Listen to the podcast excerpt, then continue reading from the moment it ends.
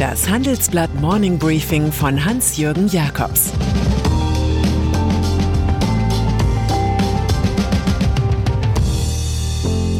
Guten Morgen allerseits. Heute ist Dienstag, der 20. April, und das sind unsere Themen. Annalena Baerbock, die Entscheidung. Armin Laschet, die Entscheidung. Super League buhlt um FC Bayern. Nach einer kurzen Unterbrechung geht es gleich weiter. Bleiben Sie dran. Die deutsche Wirtschaft steht vor neuen Herausforderungen. Und Sie möchten aktiv die Zukunft mitgestalten? Dann sind Sie beim Handelsblatt CFO Summit 2024 genau richtig. Erleben Sie hochkarätige Speaker und CFOs renommierter Unternehmen wie Amazon, Google oder SAP.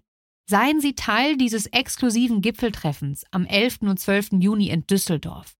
Mit dem Code Podcast sparen Sie bei der Anmeldung 15%.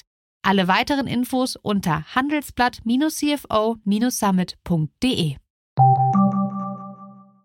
Grüne Kanzlerkandidatin. An diesem Morgen schaut man in die Zeitungen und ins Internet mit dem Gefühl, die lahme Erfolgsmaschine Deutschland könnte mehr Fahrt aufnehmen. Das liegt unter anderem an Annalena Baerbock, der grünen Kanzlerkandidatin, Galionsfigur der Generation Google der 35 bis 55-Jährigen. In ihrer Antrittsrede sagte sie, Deutschland kann viel mehr, als es zeigt, und sprach vom Ende des Aufsichtfahrens, also der klassischen Angela Merkel-Politik, und vom großen Neuanfang. Dazu gehört, dass sich die 40-Jährige nicht dem öffentlich-rechtlichen Was nun Spiel stellte, sondern sich lieber bei Pro7 befragen ließ. Etwa so, geht Ihnen der Arsch auf Grundeis? Grundeis, Baerbock lachte und am Schluss klatschten ihre Interviewer. Wenn für die deutsche Industrie Klimaschutz das Thema der Stunde ist, dann liftet das automatisch das Stimmungsbild der Grünen. Ihre Politik hat im Milieu der Bürgerlichen den Schrecken verloren, und die Art, wie Co-Parteichef Robert Habeck am Ende verzichtete und Baerbock den Vortritt ließ, steigert die Sympathie im Volk. Wir beide wollten es, aber am Ende kann es nur eine machen, sagte der studierte Philosoph. K-Frage der Union. Ein wenig schien CSU-Chef Markus Söder von diesem Geist erfüllt. Er erklärte, für die Kanzlerkandidatur zur Verfügung zu stehen, aber es sei ja nur ein Angebot. Die Entscheidung darüber überlasse er dem Bundesvorstand der großen Schwester CDU. Bei einer sechsstündigen Videositzung bat Armin Laschet zur freien Aussprache. Am Ende gab es viele Meinungen und viele technische Probleme bei der geheimen Abstimmung. Schließlich votierten 31 Vorstandsmitglieder für Laschet neun für Söder, sechs enthielten sich. Eine Zweidrittelmehrheit. Der Plan einer Konferenz der Kreisvorsitzenden wurde gestrichen. Das Meinungsbild könnte man so resümieren: Ja, Laschet, ja, aber. Hessens Ministerpräsident Volker Bouffier sagt, er habe sich sehr stark für den Armin eingesetzt, daran habe sich nichts geändert. Aber ein positives Ergebnis für Laschet entspreche nicht den Erwartungen von vielen in unserer Partei und wir müssen uns darauf einstellen, dass das so nicht akzeptiert wird. Sachsens Ministerpräsident Michael Kretschmer transportiert die Skepsis vieler Ost-CDUler. Laschet sei Parteichef, die Kanzlerkandidatur sei aber eine ganz andere Frage. Der Bundesvorstand habe eine Führungsaufgabe, was nicht bedeute, mit dem Fuß aufzustampfen.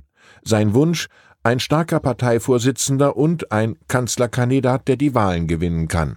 Zustimmung bekommt Laschet zum Beispiel von der Unionsfraktion im Europaparlament. Die deutliche Mehrheit sei für den NRW-Ministerpräsidenten, sagt Geschäftsführer Markus Pieper.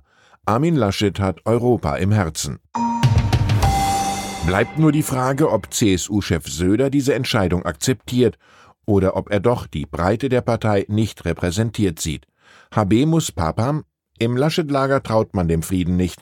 Zum Schluss aber dürfte eine Mahnung des CDU-Bundestagspräsidenten Wolfgang Schäuble an Laschet eine Schlüsselrolle gespielt haben.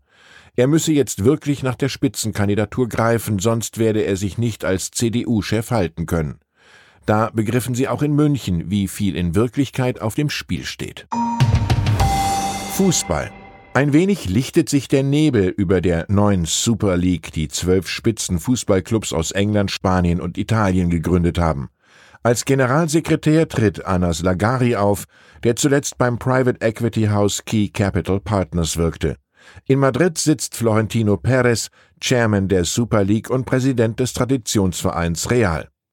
Lagari verkündet in einem Interview mit Le Parisien, dass der Spielbetrieb im September beginnen könne, mit oder ohne den Fußballverband UEFA. 400 Millionen Euro könnte man an Europas Fußball verteilen. Die deutschen Clubs FC Bayern München und Borussia Dortmund, die in der Superliga noch fehlen, würden in den nächsten Stunden konsultiert, so Lagari. Der Generalsekretär schildert das Milliardeninvestment als Versuch, junge Menschen von der Spielkonsole zurück zum Fußball zu bringen. Energiepolitik der politisch beschlossene Kohleausstieg war für den Konzern RWE zum Schluss ein Geschäft. Der Bund sicherte 2,6 Milliarden Euro als Entschädigung für das Ende der Förderung zu. In dieser stattlichen Summe sehen einige Energierivalen allerdings eine Wettbewerbsverzerrung. Sie alarmierten die EU-Kommission.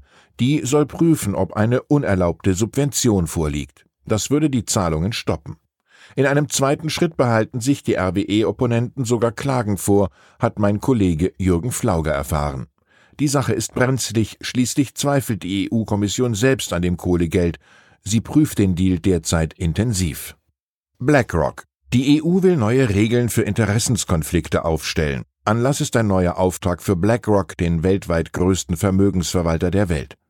Die von CEO Larry Fink gelenkten New Yorker Spezialisten bekamen von der EU-Kommission den Auftrag, neue Regeln für ökologisch unbedenkliche Investments der Banken auszuarbeiten.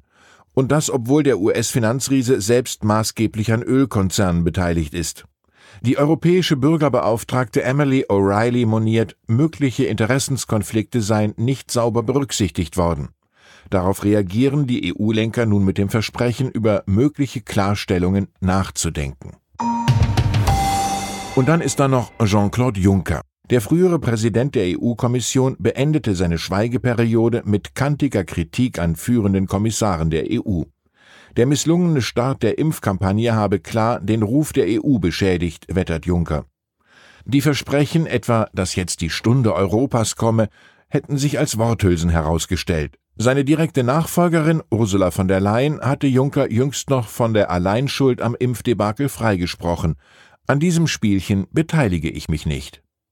Ich wünsche Ihnen einen produktiven Tag. Vom Schriftsteller André Malraux können wir aus gegebenem Anlass lernen, mit der Macht kann man nicht flirten, man muss sie heiraten. Es grüßt Sie herzlich Ihr Hans-Jürgen Jakobs. Das war das Handelsblatt Morning Briefing von Hans-Jürgen Jakobs, gesprochen von Peter Hofmann. Die deutsche Wirtschaft steht am Scheideweg. Um wettbewerbsfähig zu bleiben, müssen Unternehmen wichtige Transformationen anstoßen. Ab dem 24. April diskutiert die Restrukturierungsbranche Strategien für die Zukunft von Unternehmen. Mit dabei sind unter anderem Dr. Thomas de Maizière, Evelyn Freitag und Professor Dr. Ulrike Malmendier. Mit dem Vorteilscode Restrukturierung 24 erhalten Sie 15% Rabatt. Alle Informationen finden Sie auf handelsblatt-restrukturierung.de.